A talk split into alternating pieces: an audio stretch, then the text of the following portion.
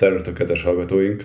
Én Grósz Béla vagyok. Bognár Tamás. És ez a Kontra Podcast. Ha a mai napunk kicsit összeszedetlen lenne, akkor azért elnézést kérek szépen, én négyszer akartam meghalni és elásni magamat. Ma egy vallomással tartozunk, ugyanis azért a eddigi kontrákban a gravel az kapott hideget-meleget általunk, tehát mindennek elcsúfoltuk és lehortuk a mini mountain bike-nak, és hogy visszatérnek a 90-es évek, de ma szeretnénk egy kicsit tiszta vizet önteni a pohárba, és hogy miért izgalmas, miért tett trendi szakága most éppen a vadhajhászás mellett ez a élményorientált kerékpározás, amiről nagyon sokszor beszéltünk, hogy az élményekért bicózol legtöbbször, és nem pedig a externáliákért. És akkor kivesézzük, hogy Vadon Jani miért épített át egy egyébként kiváló gravel bringát, ilyen egyenes kormányos mountain bike-szerűségre, vagy nem? Nem, most nem, most kivételesen a, a szakma celebjeivel beszélünk gravel vonalon, úgyhogy hagyom is, hogy akkor végre itt a gagyogásom után bemutatkozzon Marcel Zoli. Sziasztok! Sziasztok! Hello! Üdvözlök én is mindenkit! Én Gangál Marcel vagyok, Kalandringás Sport Egyesület és Bikepacking Hungary egyik alapítója. Üdvözlök én is mindenkit, én pedig Zóka Újhelyi Zoltán vagyok, mondhatni tapasztalt kalandbringás, egyébként sokkal többen ismerhettek engem cyclocross és mountain bike versenyekről, de titokban, vagy félig meddig titokban nagyon sokat gravelbringáztam, és gravelbringázott most is. És hogyha most egy magyar popkultúrát meghatározó idézettel folytatnám a, folytatnám a podcastot, akkor azt mondtam, hogy a gravel vajon mi? És amúgy egyébként nem lenne teljesen indokolatlan, ugyanis a rap tudásomat tekintve mindig úgy tekintettem magamra, mint Edel Cool J hipózott sváb kis testvére. Köszi. Azt hiszem, hogy kell csinálnom egy-két korpet. kell mennem egy-két pótórára magyar popkultúrából. De, de utána nézek Béla közt az utalást. Az én a Gravel Me, a Gravel Me, vagy, be, vagy bepromózod még egyszer ezt a kérdést? A rebbet itt olyan hányan csatlakoztak le az adásunkról, de mindegy. Tehát azt is tudni kell, hogy a 67. leghallgatottabb podcast vagyunk Szomáliában, úgyhogy ott nem veszítettük el a négy hallgatónkat. Egyébként tudod, mi a durva, hogy valószínűleg a hallgatóinknak egy része már azt sem tudja, hogy ez, a, ez az idézet, ez miből való. Az a durva, hogy lehet, hogy én is abba tartom. Mert még fiatalok vagytok, azért. Én 78-as vagyok, te? Én is. Jó, akkor mi tudjuk. Én a hajmennyiségem, meg a, a, a fizimiskám nem mutatja, de én meg 91-es. Hát akkor te még lehet, hogy nem tudod. Igen, szóval, hogy ne, ne arra úgy Béla. Hogyha ilyen, ilyen, ilyen, ilyen 80-as évek közepe, vagy az előtti kultúra utalásokat teszel, akkor lehet, hogy nem tudom érteni. Ez nem... talán 96, vagy valami ilyesmi, nem? A nem létező show majd berakunk egy linket a klipről. De lépjünk is tovább, szerintem mutatkozott be, én Marci talán többet láttam farmerben bringázni, mint én egyáltalán egyébként farmert szoktam hordani összesen. Hogy miért választottak a gravel és mi is egyébként a gravel? Gravel, bikepacking, kalandbringa, szerintem ezek ott találkoznak, hogy, hogy, hogy a kaland közös bennük és erről majd, majd később biztosan beszélünk, meg ezt kibontjuk, hogy ez, ez, ez mit is jelent, meg én mit gondolok erről. A kaland nekem a meghatározó pont. Én, én úgy kerültem ide végül, hogy, hogy első emlékem az ilyen járatlan utak felfedezéséről az ilyen 14 éves koromban van, kávé. Akkor szereztem meg a moped jogsimat, és egy ilyen kisvárosi gyerek révén a haverokkal csapattuk, robogókkal, meg ilyen 50% köpcentis moped szupermotókkal a városban, és valahogy mindig érdekelt, hogy vajon, ha itt lemegyek ezen a bekötő úton, akkor ez hova fog vinni és átérek-e a szomszéd faluba, meg átérek-e a szomszéd városba. És hát ennek az előszeretettel hódoltam, akkor innen, innen vannak a, az első ilyen sárban elakadó sztoriaim. Hívtam édesanyámat, hogy figyelj, itt vagyok, elestem, pocsolya közepén állok, és egyébként az üzemanyag is kifolyott a motorból, be tudnátok jönni, értem, és a társai. Na most ezt így kinőttem, közben az el, sikerült felnőni is, aztán, aztán valahogy a bringára, triatlonon át, állóképességi sportokon át találtam rá, és, és egyszer jött a felismerés, hogy, hogy itt van ez a fiatalkori, talán félig elfolytott vágy a felfedezésről, meg, meg, meg az állóképességi sportok szeretete, és hogy a bringa egyébként egy tökéletes eszköz erre. Úgyhogy egy, egy jó 8-10 évvel később megint bekötő utakon sárban, gyakran térdig sárban találtam magam, hogy, hogy elkezdtük egyszerűen, elkezdtem egyszerűen felfedezni azokat a, az utakat, az összekötő utakat, amik szerintem kalandosabb módon juttatnak el minket A-ból B-be. Nekem, ez jelent, nekem ezt jelenti a, a, a gravel, abszolút kalandot, és, és ezt művelem a mai napig, rengeteget, rengeteget, derítünk fel, rengeteg új utat tűzünk ki, és nézünk meg, hogy az eseményeinket elő tudjuk készíteni, és igazából nekem a bringádásomnak a 80%-át ezt teszi ki, baromira élvezem, nagyon, nagyon, nagyon szeretem mai napig művelni. Én egy picit máshonnan jövök, meg más formába találkoztam a Gravellel. 25 éve kerékpározok most már kisebb-nagyobb rendszerességgel. Az utóbbi 10 évben nagyon sok versenyen is, főleg amit mondtam, mountain bike versenyen részt vettem, és amellett nagyon sokat edzettem országúton is, sőt, döntő többségében hiába vagyok mountain bike, vagy voltam, vagyok mountain bike versenyző, a kerékpározások nagyobb része mindig is aszfalton történt.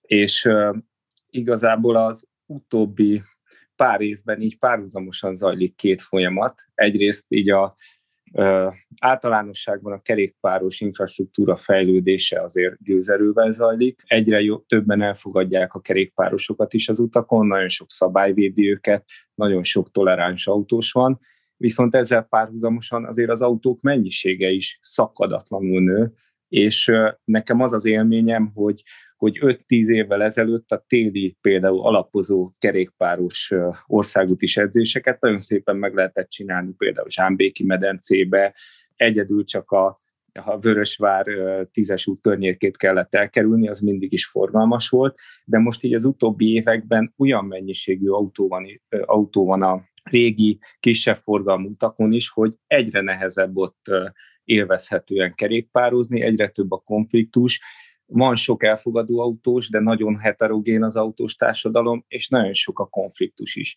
10-20 év aszfalt eltöltött sok ezer kilométer után most egy ilyen menekülés van a, a forgalomtól, meg az emberektől, és azt kellett észrevenni az utóbbi években, hogy ugye egy elég nagy innováció volt a kerékpáriparban minden, minden területen, műszakilag, ergonómiailag, minden szempontból sokkal jobb kerékpárokat csinálnak. Elkezdtek olyan kerékpárokat csinálni, amik országútra egy picit lassúak lettek, viszont light terepen tökéletesek, és alkalmasak lettek ezek a kerékpárok, hogy ilyen könnyű terepen nagyon hatékonyan és nagyon élvezetesen bicajozzunk. Ez így a gravel kategória, ugye, ami egy nagyon széles, műszakilag nagyon széles spektrum, tehát vannak nagyon országutizásra hangolt bicajok, amik csak könnyebb terepet visznek el, vannak nagyon mountain bike amik komoly terepet is, de lényeg az, hogy nagyon sok olyan utat élvezetesen bekapcsolt a kerékpározásba, ahol régebben az emberek nem kerékpároztak viszont most egy jó műszaki állapotú, teljesen friss gravel kerékpárral nagyon élvezetes lesz a bicajozás rajtuk, és így el lehet vonulni a forgalomtól. Itt annyit beszúrni közben, ugye mondtad, hogy lassabb kerékpár. Ugye ez igazából akkor jön ki, ha valaki edzett, mint ti. Nekem is volt Merida Silex gravel bringám, és mivel edzetlen vagyok, ezért ez a, hogy most 26-tal megyek, vagy 27-tel, igazából teljesen mindegy volt nekem, mert tehát nem az volt, hogy 35-ről lassultam le 27-re, tehát igazából én úgy voltam vele, hogy arra a tempóra, amivel én tudok tartósan közlekedni, majdnem, hogy mindegy, hogy, hogy országútin ülök, vagy, vagy gravel bike-on. Egyébként ez egy nagyon érdekes dolog, hogy országúton az emberek mindent mérnek, és nagyon fontos a teljesítmény, nagyon nagy hátteret ad hozzá a Strava, hogy wattot mérjünk, másodpercet, átlagsebességet, amint viszont elhagyjuk az aszfaltot, meg a burkolatot, ez így hirtelen nem számít. Tehát hirtelen sokkal jobban ki tudsz kapcsolódni. Nehéz összehasonlítani azt, hogy ki milyen talajon, milyen átlagsebességgel megy. Talán a wattot lehetne mérni, de nem lesz annyira izgalmas, mint aszfalton, és nem is méregetik annyira egymást az emberek gravel jellegű bicajozásnál, mint az aszfalton. Ezért, ezért sokkal jobban megy a kikapcsolódás rész nem burkolt úton.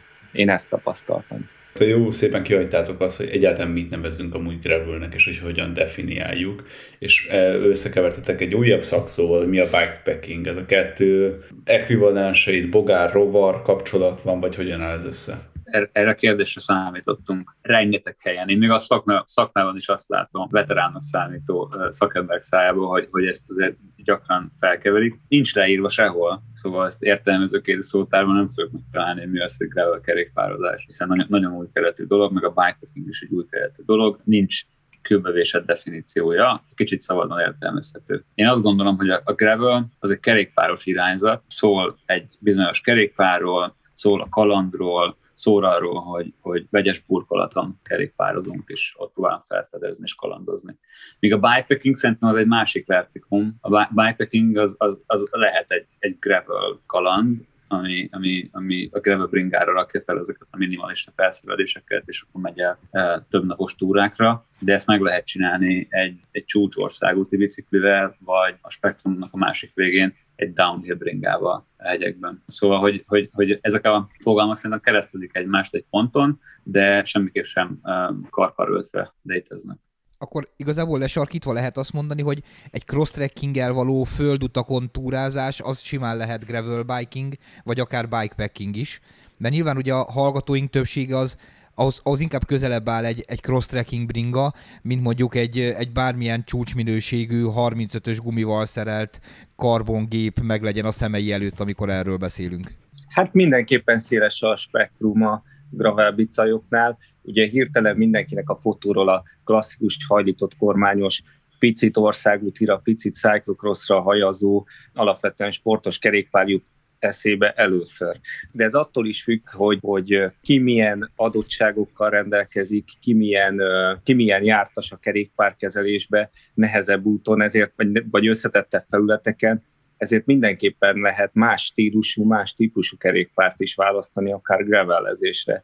Ugye korábban sokszor beszéltetek, hogy, hogy mi értelme van az egyenes kormányos gravel bicajoknak. Sokan vannak, akik azért idegenkednek a hajlított kormányos bicajoktól, tehát főleg terepen, még sokan aszfalton is bizonytalanabbak vele. Ugye ebbe azért bele kell szocializálódni, hogy egy hajlított kormányjal kezeljél összetett burkolaton, vagy összetett körülmények között szórt utas felületen, saras felületen egy hajlított kormányos bicajt. Ugye ennek a véglete igazából a cyclocross, ami egy nagyon nagy ügyességet kíván. Sokan vannak, akik a magabiztosságot inkább megtalálják az egyenes kormányos, kicsit montisabb kiállású bringákon, ezért a gravellezés, gravel bicajozást nem kell leszűkíteni egy klasszikus hajlított kormányos országúti jellegű picit szélesebb gumira, gravellen gyakorlatilag működhetett egy, egy, egy sima monti is, vagy egy kicsit keskenyebb, a 90-es évekre hajazó, de annál sokkal korszerűbb egyenes kormányos gravelbike is.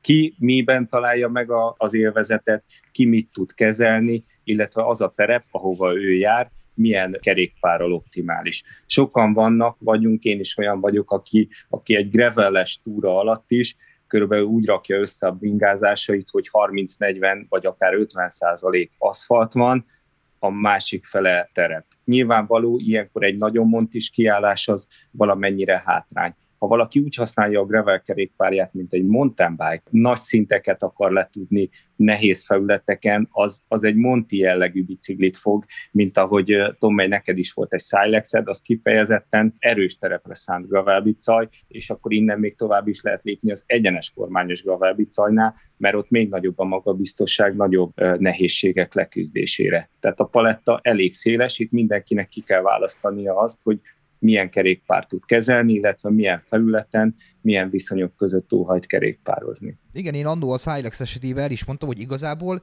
az összes olyan montis ösvényemen, ami nem igényel tényleg nagyon nagy rugóutas biciklit, mert nagyon sziklás, én simán elmentem ezzel. Jó, a felfelékkel volt bajom a szimpla tányér meg a, az erőnlét hiánya miatt, de lefelé simán bárhol le lehetett vele jönni, pedig még a Silexen nem is voltak igazán ballonos gumik, tehát, tehát közel sem egy 650 b 2 gumi volt rajta, vagy valami hasonló.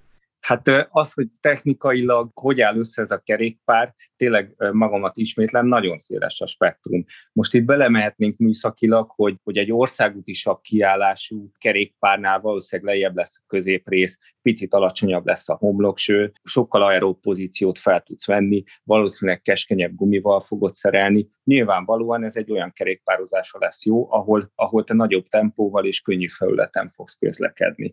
Amint jön a nehezebb terep, amint jönnek a nehezebb akadályok, a problémásabb felületek, elkezd élesedni a gumi, ez a szélesebb gumin egyre több minta lesz, akár már be Monti kereket fogsz találni, ugye klasszikusan a terepes véglet, ez a 650B, akár 2-es, 2-1-es szélességi gumi, sokkal nagyobb homlokcsöve lesz a kerékpárnak, magasabban lesz a hajtás része, tehát hogy, hogy egy picit így átalakul Montivá, és ez egy, ez egy nagyon széles spektrum. És én, én azt tudom ezt hozzátenni első kézből, hogy aztán tényleg keveredik minden mindennel. Nagyon jól kell tudni bringázni, hogy valami nagyon-nagyon szélsőséges spektrumon kell hozzá versenyezni, magas szinten űzni, hogy igazán szükségünk legyen szerintem valami kimondott csúcsgépre. Legyen ez egy ilyen csúcs, aero, országúti sprintgép, amivel tényleg 2000 wattal érkezünk meg valami versenybefutójára, vagy legyen az egy ilyen 130-at mozgó, előhátul rugótagos ösztelós gép, amivel tényleg csapatjuk le a legsziklásabb ösvényeken. Itt ez nagyon kell tudni bringázni, nagyon magas szinten kell művelni, és szerintem nagyon jól jön a, a, a gravel bringáknak, meg magának a gravel irányzatnak ez, ez az univerzális felfogása, hogy átlag bringásként, és az átlag bringás szerintem egy baromi széles skálán mozog, én is belesorolom magam, nem, tud, nem tudjuk, én sem tudom kihasználni ennek a bringának a, a képességeit. Van egy jó élményem ebből, tavaly előtt csináltam egy nagy bikepacking eseményt Csehországban, egy ilyen, ilyen, ilyen mindenféle eldugott trélen vezették az útvonalat, baromi jó volt, és akkor csapattam, benne voltam a flóban, épp, épp egy, ilyen, egy ilyen sziklás lefedén mentem, aztán persze néhányszor leszálltam a bringáról, mert nekem az túl sok volt, és jött mögöttem valami srác, szerintem egy Cyclocross bringával, hajlított kormány, komolyan szerintem nem volt 33-asnál szélesebb gumia, és úgy kifújta az orrom, és ott álltam a Montival a vállamon, hogy nem most én volt, hogy megyek itt le, próbáltam lekapaszkodni valami indába, és, és a csávó meg tényleg ott hagyott, és hátrasan nézett, azt sem mondta, hogy figyelj haver, mert ne essél nagyot, mikor lejössz gyalog. Szóval, hogy um, itt keveredik minden mindenne, uh, én azt gondolom, hogy nagyon jót tesz a, a piacnak, a bringásoknak, hogy, hogy, hogy lehet venni egy bringát, amivel el tudnak menni könnyű terepre, akár be tudnak keveredni egy ilyen technikásabb ösvényre, és biztonságos le tudnak vele jönni, és ugyanaz a bringával ki tudnak menni az országot, és tudnak haladni egy kényelmes, viszonylag gyors tempóval. De most, hogy behozott, hogy jó a kerékpár kereskedelemnek, úgy érzem a szavaitokból, hogy ez a N plusz egyedik bringának a szabályát, tehát hogy mindig a plusz egyedik bringa a jó bringa, ezzel szembe megy, tehát ez a univerzális svájci bicskát veszed meg magadnak, amiért pont, hogy három-négy bringával inkább csinálsz egyet otthon. Igazából ez, ez részben így van, tehát, hogyha nem vagy egy teljesítményorientált országút is, aki komokat akar dönteni, vagy amúgy nem indulsz monti versenyeken, vagy nem akarsz alpokos stílusú montizásokat, vagy nem akarsz komolyabb trailbicajozást, akkor nagyon sok mindent meg lehet oldani ezzel a kerékpárral. Majdnem azt mondom, hogy valóban egy svájci bicska. És én, én is azt tudok csatlakozni hozzá, ez M plusz egy, szerintem aki mélyen benne van a biciklizésben, annak az, hogy, hogy mindenre még egy bringa, minden kicsi rész felhasználásra vegyünk egy bringát, mert abban az a legjobb, és el tudják adni nekünk, igazából valljuk be. Ezzel kicsit szembe megy. Szerintem ez egy jó dolog. Sokaknak szempont az, hogy egy árértékarányba jó költést csináljanak, és valljuk be, ez egy magyar utakra, magyar felhasználásra, átlag felhasználásra egy jó döntés lehet. Igazából ami a, a jó felhasználhatóságot mutatja, hogy az utóbbi években én például nem gondolkoztam azon, hogyha bárhova nyaralni, kirándulni megyünk, melyik bringa legyen nálam azt, azt a hibát, nem tudom, hogy mennyire volt hiba, de biztos, hogy sokan elkövettük, hogy elmentünk akár a horvátországi nyaralásra, akár az Emplénbe, bepakoltuk a Montit, és így néztük az aszfaltutakat, hogy hát nem ez kellett volna. Vagy elvittük az országútit, és néztük a, a terepeket, meg a szortutakat, hogy hát a másik bringa kellett volna. Ez nagyon, nagyon jól működik egy gravel bicajnál, hogy ha az ott van, akkor majdnem mindent lefettél vele. Hát annak idején ilyen 2000 öt magasságába voltam Brás szigetén bringázni, és csak országútit vittem magammal, mert hát nyilván Horvátország mire másra jó, mint országútizni.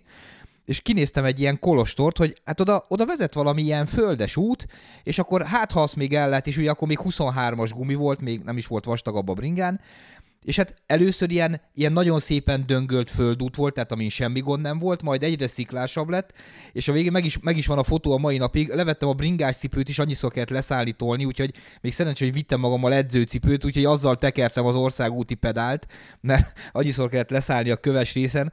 Igazából akkor még nem is létezett ez a szó, hogy gravel biking, de valahol, valahol ez is az volt meg sokszor szoktuk mondani, hogy nem akarjuk megsérteni azon hallgatóinkat, akik ugye nem annyira tudnak montizni meg egyebek, de igazából Magyarországon a többség, amit hegyi kerékpározásnak hív, arra egy gravel bringa tökéletesen elég, mert baromi kevesen vannak, akik János-hegyi ösvényeken, meg bikeparkokba tudnak bringázni, a többségnek igazából a hegyi kerékpározás kimerül abban, hogy burko- tehát aszfaltozott burkolat nélküli földutakon biciklizik, arra meg bőven-bőven jó a gravel bike is. Anélkül, hogy kinyitnánk ezt a szerencét, ne értsétek félre, meg nem akarom ezzel, én nem akarok ezzel semmit üzenni, de szerintem a másik spektrumnak, az országútisoknak is egyébként a tökéletes választás lehet sokszor a gravel, mert egyszerűen az útminőség ezeken a, a egyébként kisebb forgalmú, alacsonyabb rangú utakon azt kívánja, hogy egy kényelmesebb kerékpárral közlekedjenek. Nekem 20 évig, több mint 20 évig volt országútim, tehát az mindig volt a palettán, és most két éve eltelt már úgy, hogy nincsen, és igazából így nem hiányzik. Azok az utak, amit régen országútival teljesítettem, sok helyütt teljesen tönkrementek. Ugye a forgalom elől is mondjuk elmenekül az ember a Pilisbe. A Pilis Szentendre felől Dömörkapu irányába gyakorlatilag országútival már nem teljesíthető. Nagyon heterogén a, a, az utak állapota Magyarországon, nagyon sok a rossz út, ami, ahova már vétek egy olyan, úgymond ünneplős kerékpárral kimenni, ami egy gyönyörű csillogó karbonbicaj 50-es karbonfelnivel, nagyon kevés olyan hely van, ahol ezt ki tudod használni. Sajnos, ahol ezt ki tudod használni, ott biztos, hogy két másodpercenként elzúg melletted egy autó, mert, mert azt az autósok is szeretik, illetve a motorosok is. Sajnos kiszorultak az országútisok azokról a helyekről, ahol régen normálisan lehetett országútizni. Igen, erre még egy, egy, egy utolsót, akkor mégis kinyitottuk egy kicsit ezt a szerencét. Anélkül, hogy, hogy csak azt szeretném megállapítani, hogy Magyarországon mennyire rosszak ezek az utak. Egyébként sajnos a kerékpársportban, a profi kerékpársportban évente többször hallani, hogy haláleset történik edző tekeréseken, és ezek Olaszországban, Franciaországban, Spanyolországban történnek, ami ugyancsak azt támasztja alá, hogy, hogy borzasztóan nagy mértékben növekszik az autós forgalom a világon. Ez egy, ez egy trend, ami Magyarországon is óhatatlanul megtörténik, és ez is, ez is azt támasztja alá, hogy, a, hogy, hogy kicsit eltűnni, keresni azokat az alacsony forgalmú utakat, azokat a szólt utakat, azokat a földutakat, egyébként biztonságos és nagy kalandot tud nyújtani. Tehát a tiszta, nyers országutizásnak is megvannak a szépségei. Elképesztően el tud veszni az ember abban, hogy 36-tal, 38-al, 42-vel, 45-tel megy, látja a számokat, borzasztó motiváló tud lenni, borzasztó sokat tud adni egy ilyen kerékpározás sajnos, sajnos ami, ami baj, hogy ennek a lehetősége, az alkalmas terepek száma sokak véleménye szerint, és a mi véleményünk szerint is sajnos csökken, és ugye eddig így úgy hangozhatott, mint hogyha azt mondanánk, hogy ez egy kényszer megoldás, vagy egy menekülés ezekről az utakról. Elképesztően sokat tudnak adni az új terepek, így lehet, hogy elcsépelt ez a dolog, hogy Magyarországnak mennyi szenzációs kerékpáros helye van, de azt tapasztaljuk, hogy, hogy még, még annál is több, mint, mint ami legoptimistább becsléseink jósolnak adnak. Tehát elképesztő jól ki lehet kapcsolódni, hihetetlen kellemes eldugott helyekre lehet elbicajozni, ahol teljesen ki tudsz kapcsolódni illetve olyan ösvényeket fedezel fel, meg utakat, amire Montival azt mondod, hogy ide nem megyek, mert ez halálunalmas, országútival már nem tudsz bemenni. Én Balassagyarmat környékén ismertem a végén az összes ilyen szántóföldön átvezető ilyen mezőgazdasági utat a települések között, és ahol tudtam, hogy nagyobb a forgalom, ott egyszerűen levágtam arra az utat, és, és valahogy a gravel bike egy tök jó, tök jó buli volt ezeken közlekedni, míg tényleg, ha montizásra gondolok, montizni nem ilyen föllevezető földutakon akarok.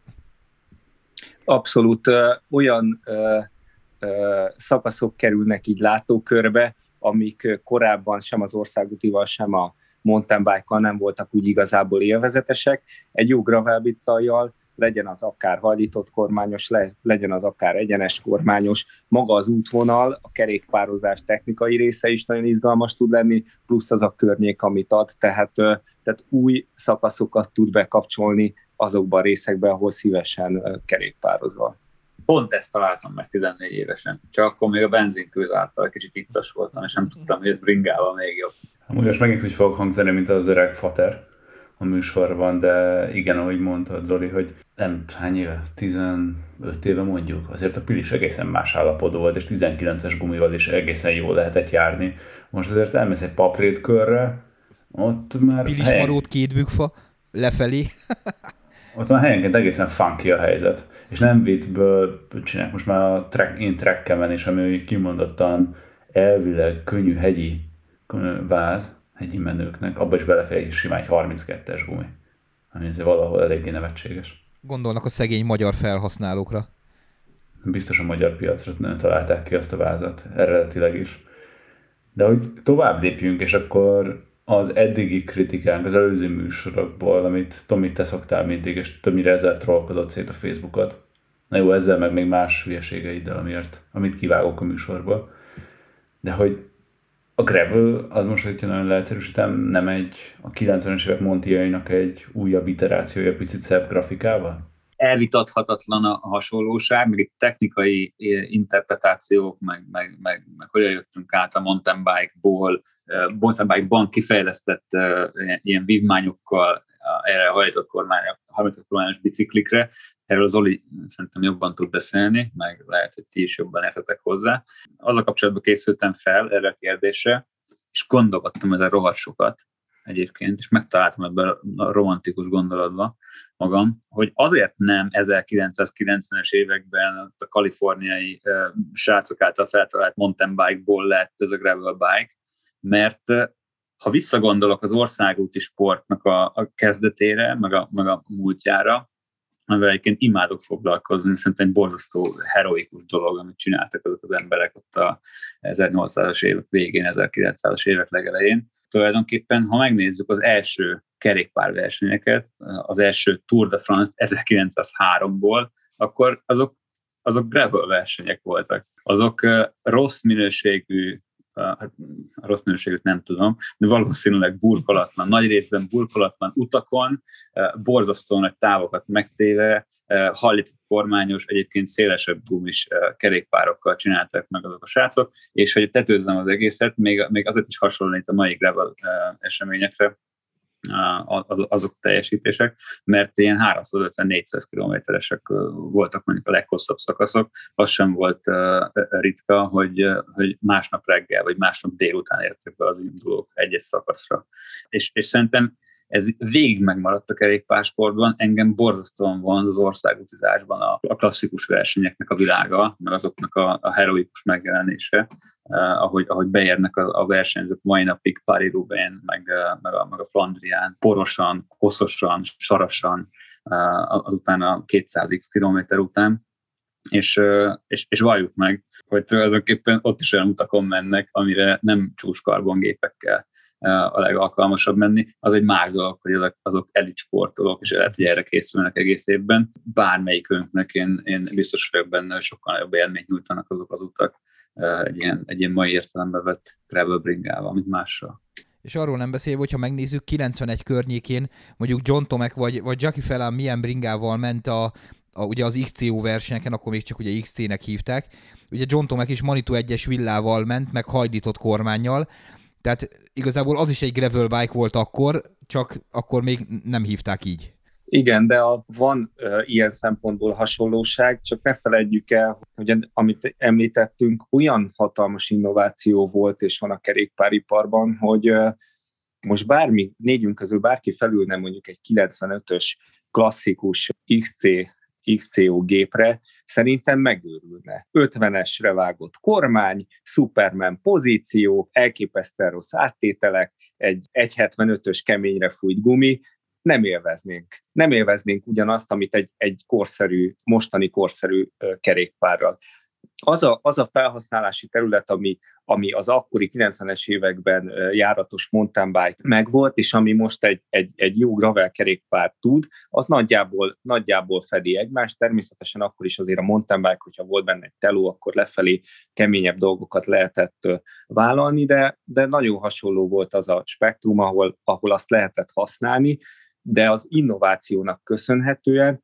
sokkal-sokkal több ember tud kényelmesen, élvezetesen kerékpározni. A, a sok műszaki fejlesztés az persze a marketing és az ipar, a, a fejlődési kényszer az, az tol, tol mindent előre, de nagyon-nagyon sok pozitív dolog csapódott le a kerékpárokba. Végtelen, végtelen megoldást lehetne említeni azzal kapcsolatban, hogy mitől jobb most egy gravel kerékpár, mint hogyha vennénk egy, egy felső középkategóriás 90-es évekbeli klasszikus XT bringát. Már csak az, hogy a, az alapanyagok használata, az anyagismeret, a merevség, a rugalmasság, az annyit változott, és annyira kerékpározó, kerékpáros központúvá vált a kerékpárok építése és kialakítása, a komfort, a kényelem, a fenntarthatóság figyelembevétele, hogy hogy ez egy óriási lépés volt. És akkor ez, ezek az alapok. Számtalan sok egyéb műszaki megoldás, a tárcsafékek, a jó hidraulikus tárcsafékek elterjedése,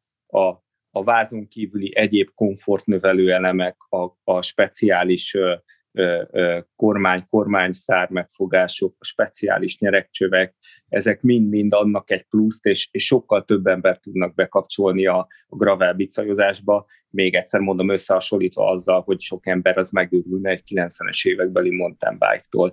Igen, ezt na- nagyon jó, hogy mondtad, mert én nekem volt egy fellángolásom egy öt évvel ezelőtt, és vettem egy Specialized Rockhopper DX-ettel felszerelve, hogy mekkora királyság lesz újra vele biciklizni, hiszen akkor elérhetetlen volt és az első kör az ilyen mérhetetlen csalódás volt, hogy gyakorlatilag ez a fék nem fog, ez a geometria, ez katasztrófa, ugye a, a nagyon hosszú felsőcső, hosszú stuszni, stb. Tehát, hogy én nem is tudom, hogy egy két hónapig volt meg, aztán el is adtam, mert egyszerűen azt mondtam, hogy én ezzel már nem akarok bringázni.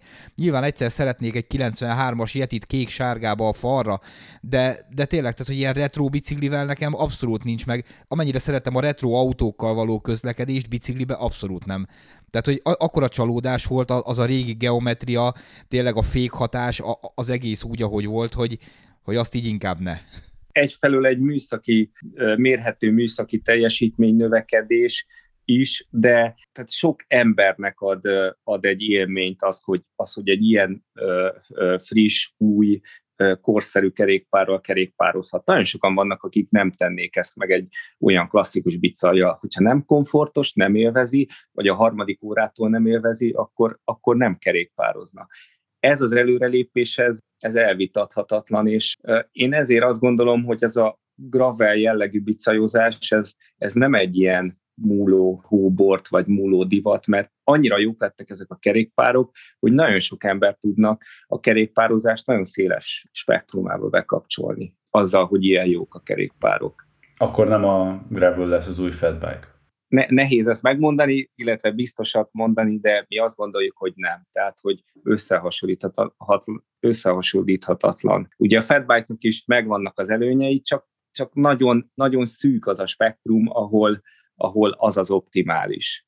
És nagyon kevés ember tudja azt kihasználni, meg élvezni, meg megy olyan körülmények közé. Tudok kapcsolódni a, a, a meg, meg azt, nekem van egy felterésem, ami miatt Magyarországon, meg a mi égövünkön, éghajlatunkon, országunkban nem lesz ez egy ilyen mólóhóbor. Tátott szája figyelem azokat a ilyen bikepacking, ilyen ultrás arcokat, akiket egyébként is tátott szája figyelek, hogy ilyenkor télen mit csinálnak Amerikában. Akik éjszakabbra élnek, ott, ott, ott, ott a fatbike versenyek, meg az ilyen fatbike ultrák, 100 km fölötti fatbike körök, azok, azok borzasztó jól mennek, de ahhoz kell három-négy hónapon át tartó, karban tartott hóréteg meg, meg, meg fix meglévő hóréteg. Na most ez nálunk nincsen, úgy néz ki, hogy egyre kevesebbet van, szerintem a sípályák elég erőteljesen izzadnak azon, hogy ezt hogyan csinálják meg, meg, meg azt azon, hogy éljék túl, hogy vonzanak be embereket. Szerintem a fatbike ezért volt egy kicsit ilyen, hogy mondjam, kapufa,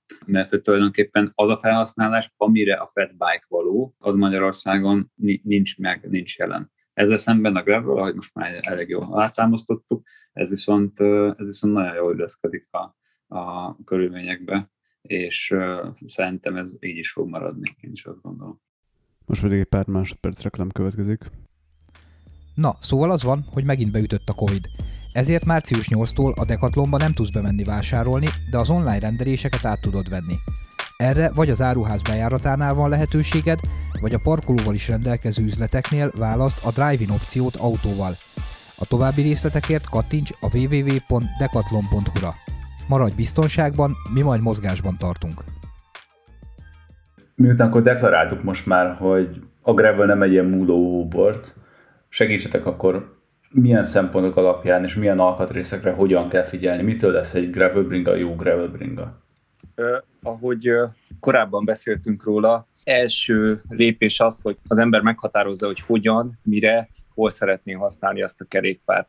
Úgy vesz egy picit országútisabb stílusú gravel bike-ot, amivel sokat megy aszfalton is, rossz aszfalton, és amúgy csak nagyon szépen megcsinált könnyű szortutakon használja, vagy gyakorlatilag egy Monti kiváltására veszi, akkor egy más stílusú gravel bringát kell választania.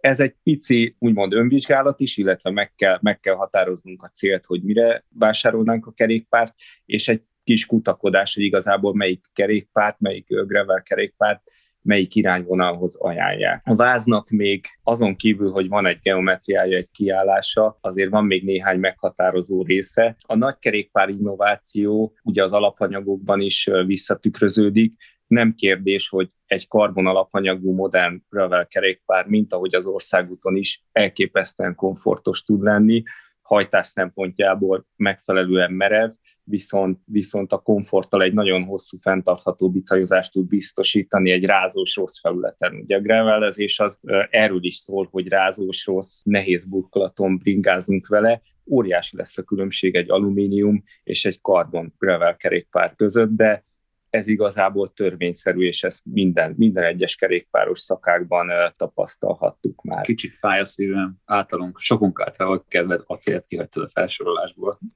Pont, pont ezt akartam beleszúrni ebbe.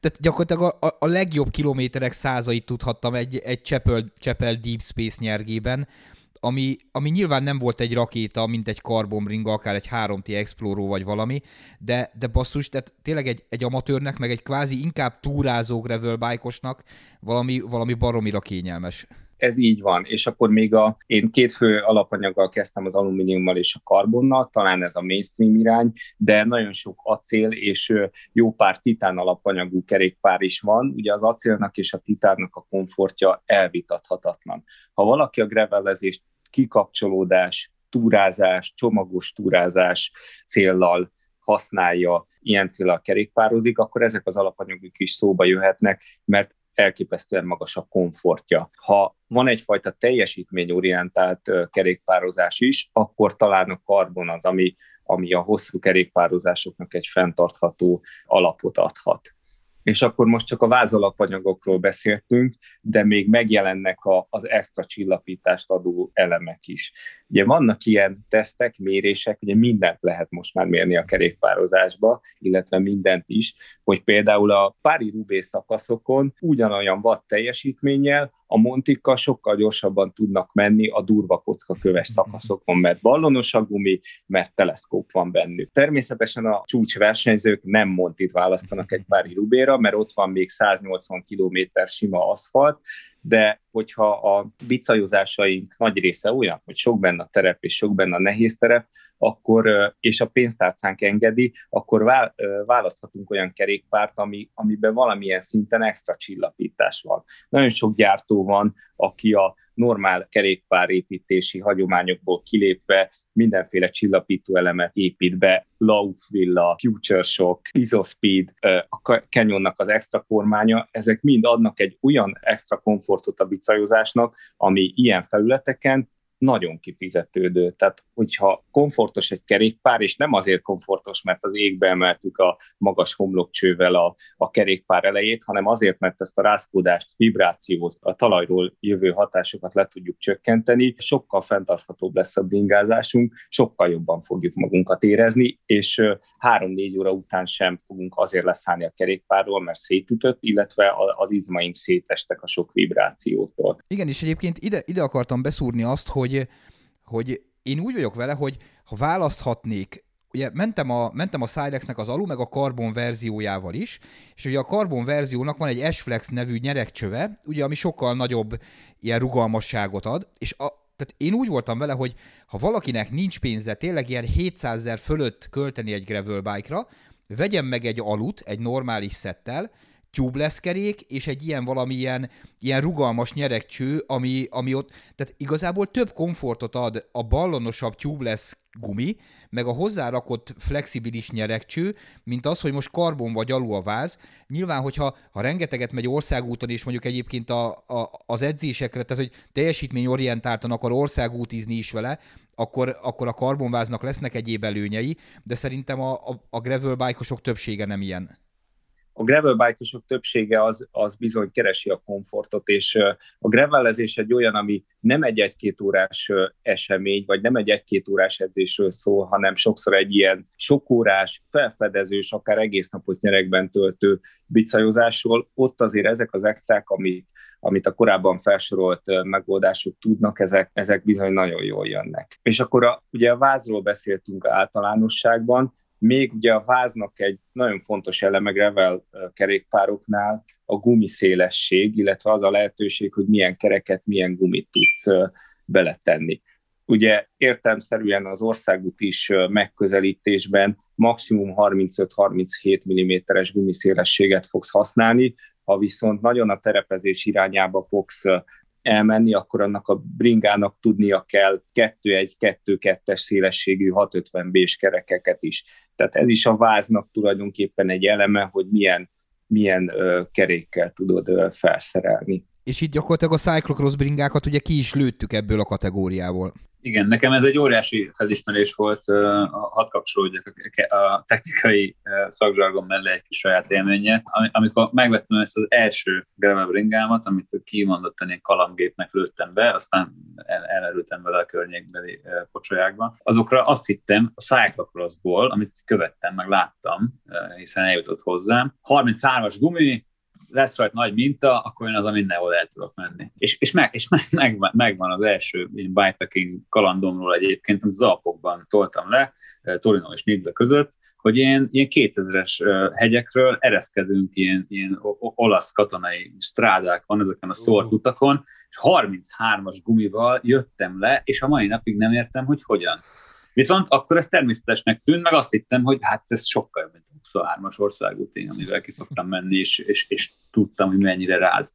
Aztán, amikor először ráültem egy bringára, amiben szerintem 38-as, aztán utána kicsit eh, vadabb, vadabb vizekre vesztem, már 42-es gumikat raktam, akkor rájöttem, hogy hát eh, igazából az van, hogy minél szélesebb az a gumi, meg minél ballonosabb, annál jobban élvezem a bringázást, úgyhogy most az egyetlen gravel bringámban egy 650-es gumi van, vagy 650-es kerék van, 47 mm-es gumikkal, tubeless felállásban, ami meg egy, egy, egy, egy, egy szintén egy nagy hack. Igen, a tubeless az ehhez a kerékpározási formához szinte elengedhetetlen. Terepen a, a felütés veszélye egy keskenyebb guminál, ott vagy az van, hogy, hogy felfúj az ember négy-öt bárra, és szétrázza, és kezelhetetlen lesz a bica, és egy óra után leszáll, hogy ebbe semmi jó nincs, vagy, vagy lesz megoldást választ, és akkor sokkal alacsonyabb nyomáson, sokkal komfortosabban tud közlekedni. Egyébként ez a komfort hajhászása, ez nem csak a megfáradt, meg az öreg kerékpárosoknak a,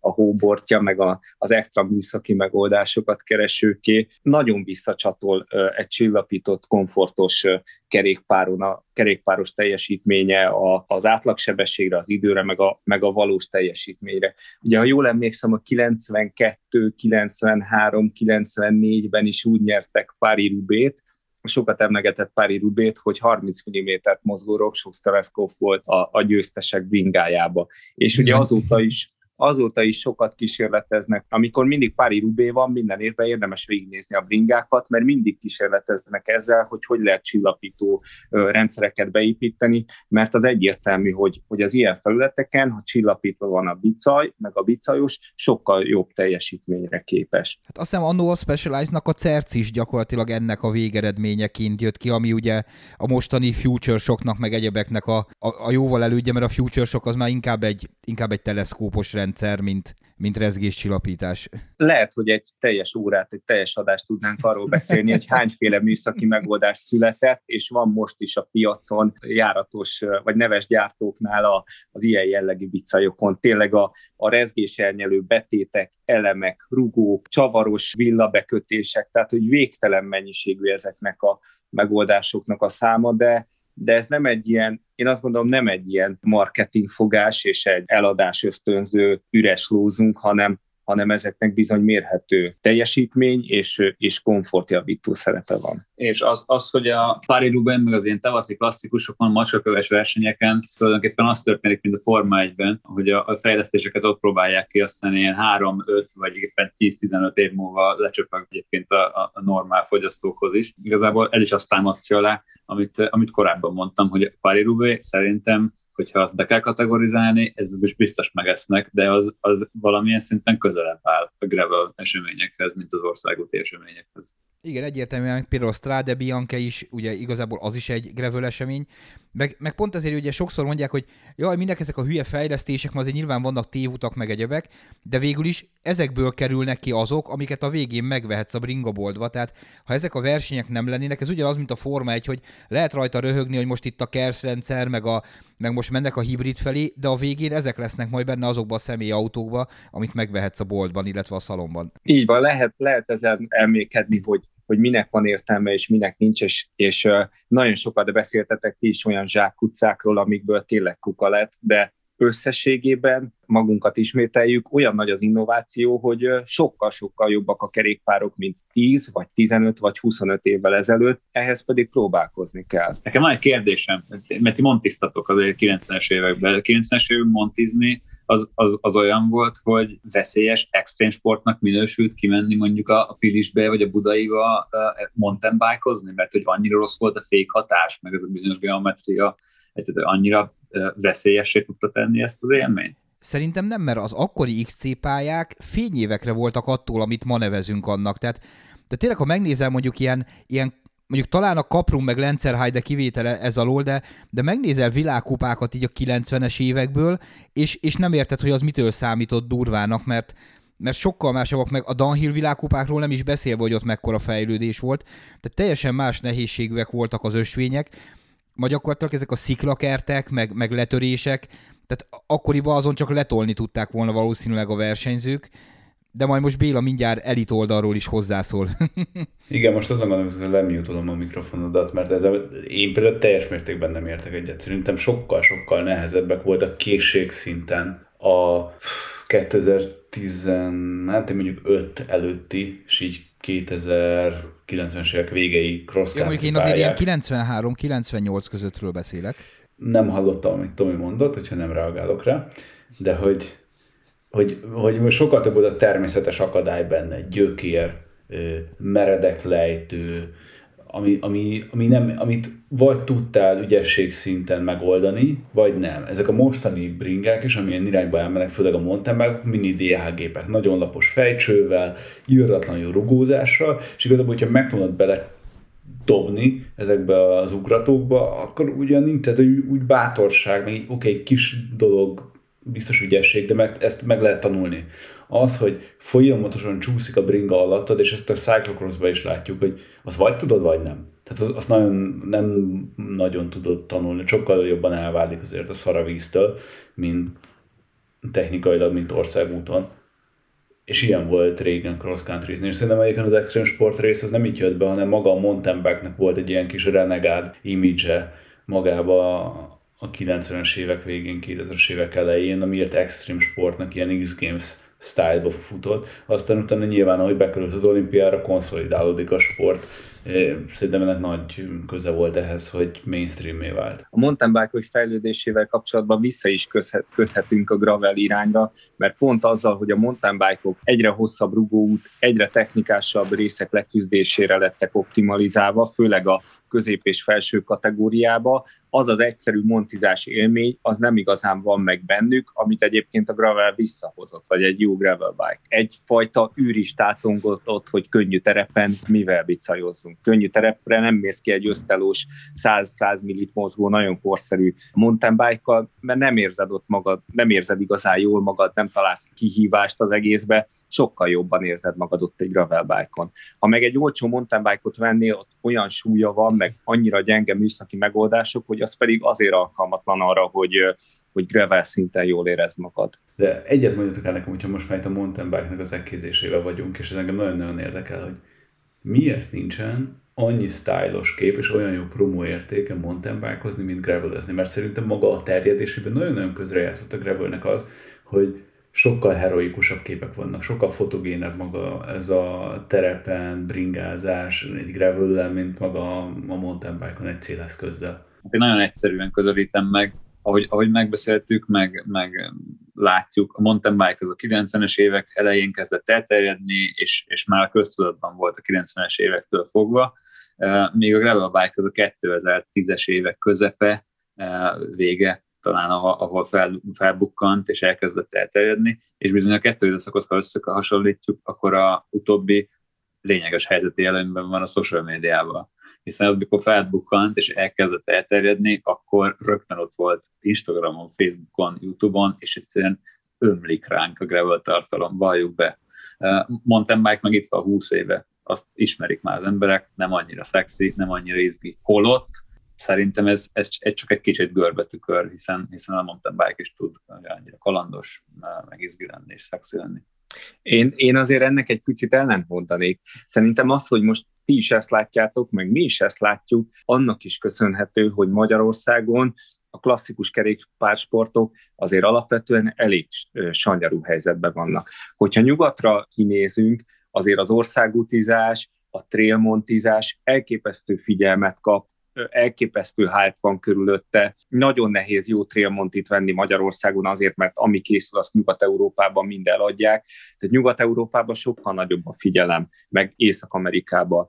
Magyarországon sajnos azok az emberek, akik, akik keresik a picit a fánkép dolgot, a stílust, valami, ami korszerű, azok úgy nem járnak mountain bike maratonra, kerülik a magyar kerékpáros rendezvényeket, és inkább, inkább új csatornákat keresnek, és ezért is lehet vonzó a bikepacking és a gravel. Egy példát, nem akarunk senkit megsérteni, megsértegetni, de mondjuk a nagy neves maratonok, amikor augusztus első hétvégéjén kikerül a rendezvény egy napos mezőre, ahol 38 fok van árnyékba, egy darab fehér sátor van zsírszaggal, meg, meg salmizenével, ez nem annyira fánki 2020-ban vagy 2021-ben, ennél azért a gravel bringázás és ezek a kalandok többet tudnak. Szerintem ez elvitathatatlan. Mondjuk azért a Stramli zene, azt szerintem most 2021-ben kb. ugyanannyira rakánról, mint az egyterűek, egy mondjuk egy Seat Alhambra dízelmotorral és ilyen gyermekrontó szemüvegben. Illetve hát ugye azért a, a magyar maraton rendezvényekre mostanában sok mindent lehet mondani, csak azt nem, hogy izgalmasak. Tehát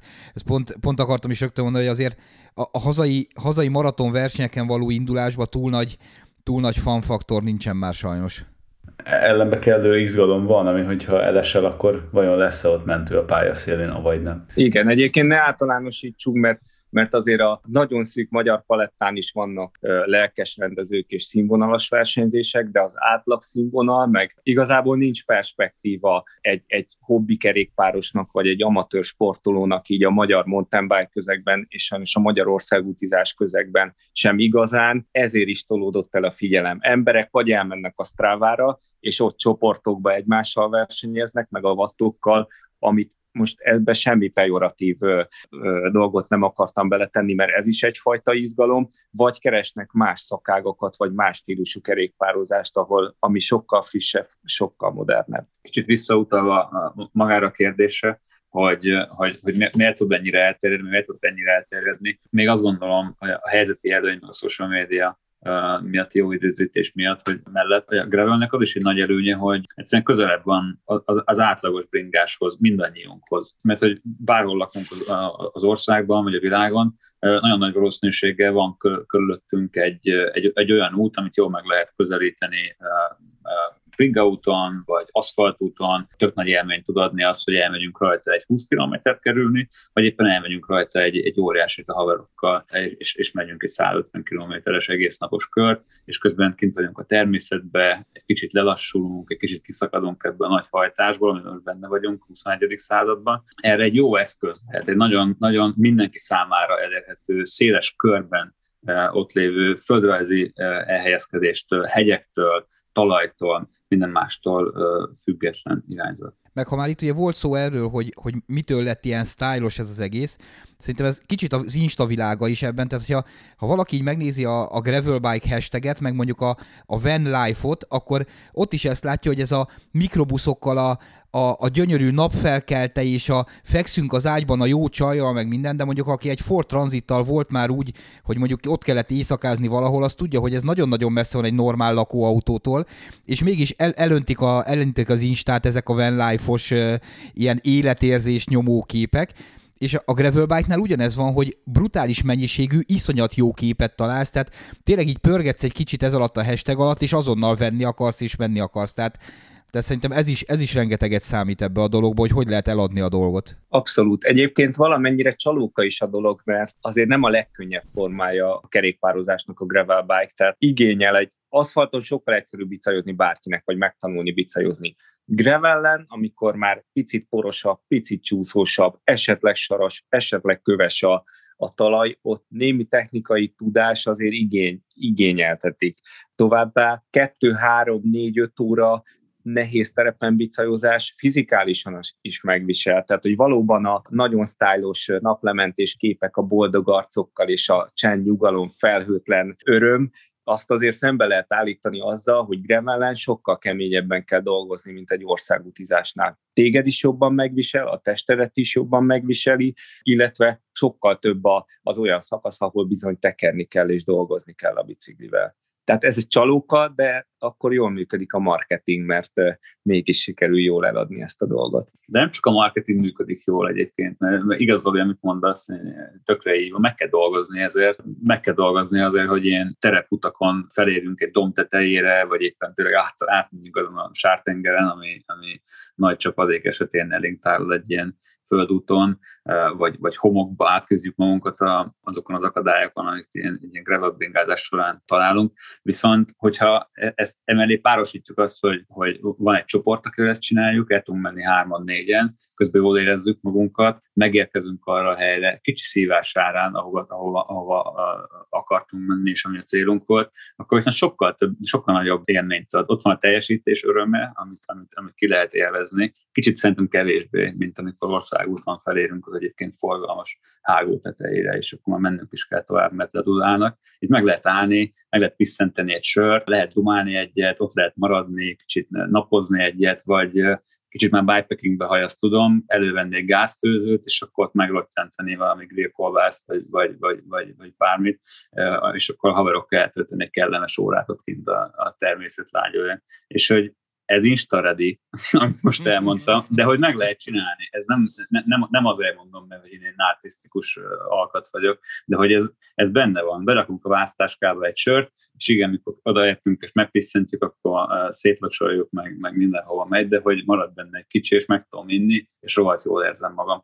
Ez, ez sajnos olyan élményekből, a, amikor a, elmentem mondjuk országútizni valakivel egy csapattal, és nem tudtam menni 35-es átlagot, és nem tudtam vezetni, és ott hagytak a domb tetején kint valahol telki mellett, akkor, akkor e, e, erre nem emlékszem, hogy lett volna ilyen, megállunk, iszunk egy sört, hanem ez egy, ez egy kicsit elitistább, teljesítményt hajhászó irányzat, ami tök rendben van, és egyébként engem is beszippant, és nagyon, nagyon tudom élvezni, meg, meg arra is van egy közeg, amiben ezt jó csinálni, ott is lehet haverokkal együtt menni. De én azt gondolom, hogy mindenki számára ott van jó közösségépítő tevékenység, és biztonságosan lehet vele nagy kalandokat átélni. Valahogy így elkanyarodtunk a bicajokról, így a technikai részre, és nem akarok a technikai dolgokban nagyon beleállni, de ott még nagyon fontos megemlíteni azt, hogy a, ugye volt ez a jó, mitől jó a bica, és beszéltünk mhm. váz, meg csillapítás, meg gumi, de ami még hozzá kapcsolódik a jó bringához, hogyha ugye túrázásra veszel a, a bring, egy bringát, hogy ilyen divide jelleggel használod, a csomagrögzítési, kulacsrögzítési lehetőségek, az nagyon fontos, hogy mennyire cuccolható fel a bicaj, akkor ott van a így extrémnek tűnő felhasználás, ami nem annyira extrém, amikor nagyon hosszú túrán vagy, vagy egy, egy divide jellegű rendezvényen, hogy akár agydinamóval használod a kerékpárt, töltési lehetőség, milyen világítási rendszerek vannak, ez azért fontos így a gravel bicajoknál, vagy gravel bikepacking bicajoknál. És akkor itt fél órára elmerülhetnénk egy two-terrain bringának az elemzésében, aminél így a Eurobike-on mindig ilyen fél óra, 40 perceket álltam. Egyébként ez, ezek mind szerves részei ezeknek a bicajoknak, tehát hogy, hogy amit, amire utaltunk, hogy ezek ilyen nem egy-másfél-két órás edzések, a gravel jellegű bicajozások, hanem sokkal hosszabbak. Sokkal többet használsz azért eszközt, hogy navigáljál, hogy, hogy egy térképet nézzél, sokszor a világításodra is szükség van, tehát az áramforrást itt meg kell oldanod. Ezért gyakran mennek emberek agydinamos gravelbingákkal. És nem mindegy, hogy egy szont használsz, vagy egy sima nót belőle. Erről, erről most nagyon sokat tudnék beszélni. Igen, igen, ez egy külön adás lenne. Ezek lehetnek majd ilyen, ilyen felkövető adások.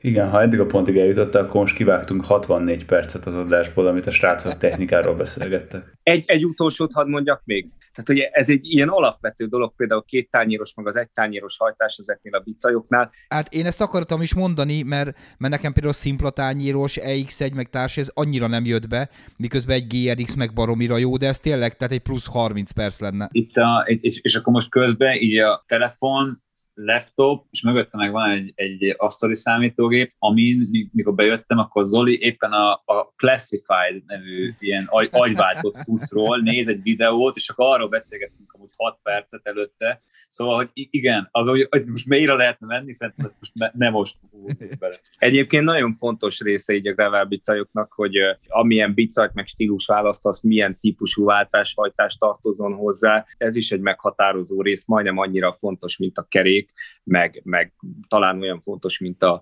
mint a váz, hogy milyen vázat választasz. Tehát, hogy, Szerintem, ha a hallgatottsága jó lesz ennek a résznek, akkor lehet majd egy techkel folytatni a, ez a hogyan válasz mondjuk bikepacking vagy gravel bringát, és, és abban már ki lehet fejteni.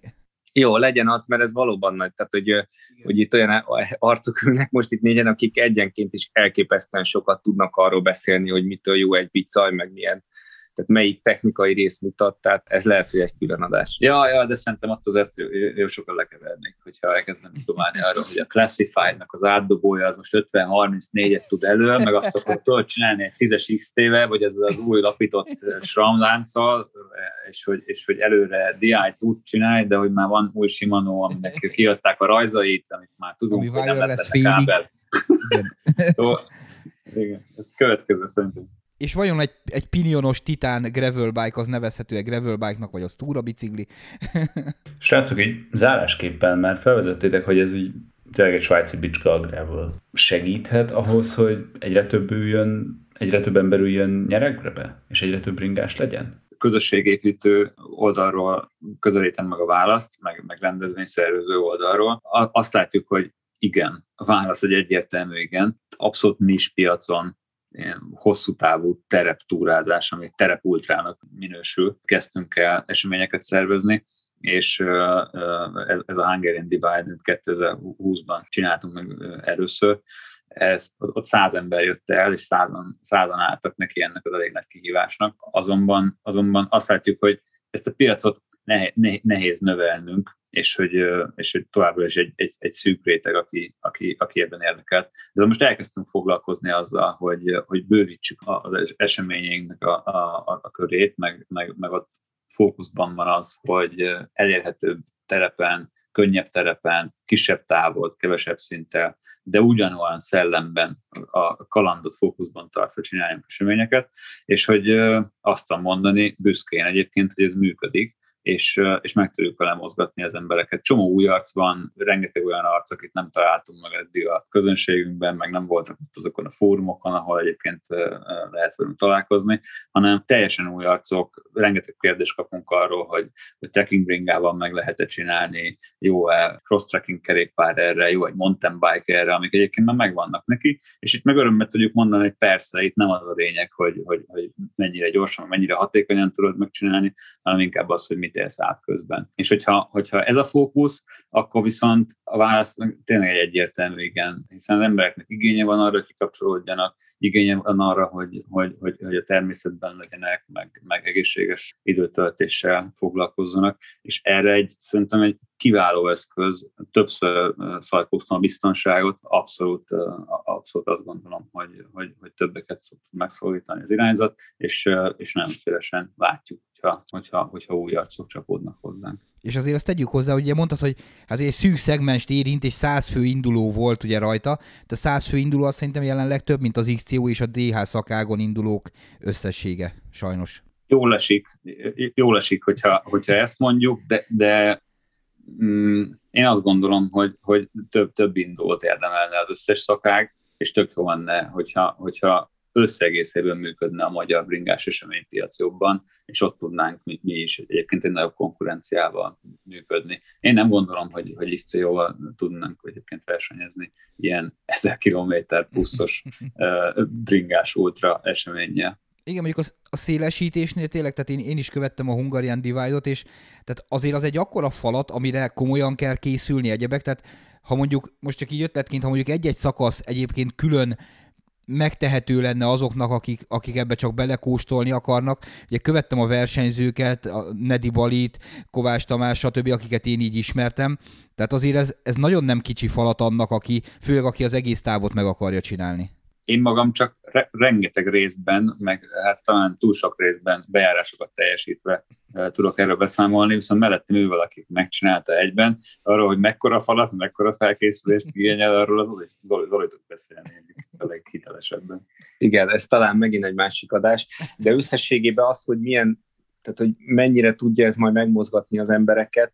Egyrészt a rendezvényeknek is, egy rendezvényen belül is most már van egy túra profilú nevezői csoport, és van egy úgynevezett szóló teljesítő, akik, akik egy sportosabb teljesítésre, egy nagyobb kihívásra vállalkozva tényleg nagyobb fókusszal egy gyorsabb teljesítésre mennek rá. Épp ezért be is tud vonzani akár versenyző orientáltságú embereket, illetve a nagyobb kihívásokat keresőket. Tehát a rendezvények népszerűsége szerintem emiatt nőhet, illetve az egész gravelbicajozásnak az biztos, hogy egy nagy lendületet ad, hogy, hogy ez a zavarásmentes, nyugalomban történő kerékpározásra abszolút lehetőséget ad, és azért ebbe például partner az is, hogy hogy az erdészetek, különböző nagyobb gazdaságok nagyon sok szortutat stabilizálnak. Tehát csak Budapest környékén, például Nagykovácsi vonzás körzetében az erdészet iszonyú mennyiségű utat szórt le és tart karban, ami ideális lett könnyed. Tehát most már nem csak montizni lehet ott, hanem normálisan gravel, majdnem, hogy országúti bicajjal is bicajozni ezeken az utakon, és ez is egy nagy lendületet adhat ennek a stílusú kerékpározásnak. Srácok, több szempontból köszönöm szépen, hogy tudtunk beszélni ma este. Nem utolsó sorban is picit ego vonalon, egoista vonalomon azért, mert úgy kettő-három adásra akkor most adtatok új muníciót, amit fel tudunk írni magunknak az évi tervezésbe. Úgyhogy ha nektek is belefér, akkor még folytatjuk majd itt a feldobott labdáknak a lecsapását. Persze, hogy ne férne vele. Nagyon szépen köszönjük a meghívást. Állunk elébe ennek a, a további kettő-három adásnak a felvételére. Mi is elvesztük, köszönjük szépen. És uh, aki még nem tette, meg nem barátkozott meg ezzel a, a, az irányzattal, nem találkozott vele, az pedig hát bátorítjuk, hogy keresse meg bárhol, megtalál, megtalálja a neten említett social média felületeken, meg weboldalakon jelentős mennyiségű globál tartalmat tud fogyasztani, és, és, és, és azt mindenképpen ajánlom, meg bátorítok mindenkit, hogy legalább egy kis körre ezeken a bizonyos főutakról, meg aszfaltutakról leágazó, egyelőre ismeretlen földutakra menjen el és fedezzen fel, kalandozzon.